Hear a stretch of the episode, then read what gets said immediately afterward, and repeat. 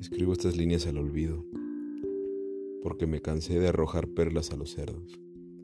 Cada línea, cada verso, cada vez que di todo a punto de desfallecer, cada vez que tuve un detalle, una canción, un poema, una llamada, un mensaje, cada vez que di hasta mi propio cuerpo, no sirvió de nada.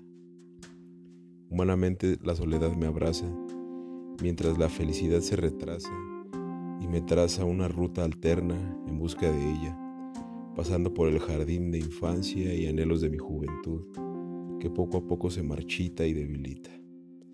Soy adicto al apego emocional y al calor de la compañía.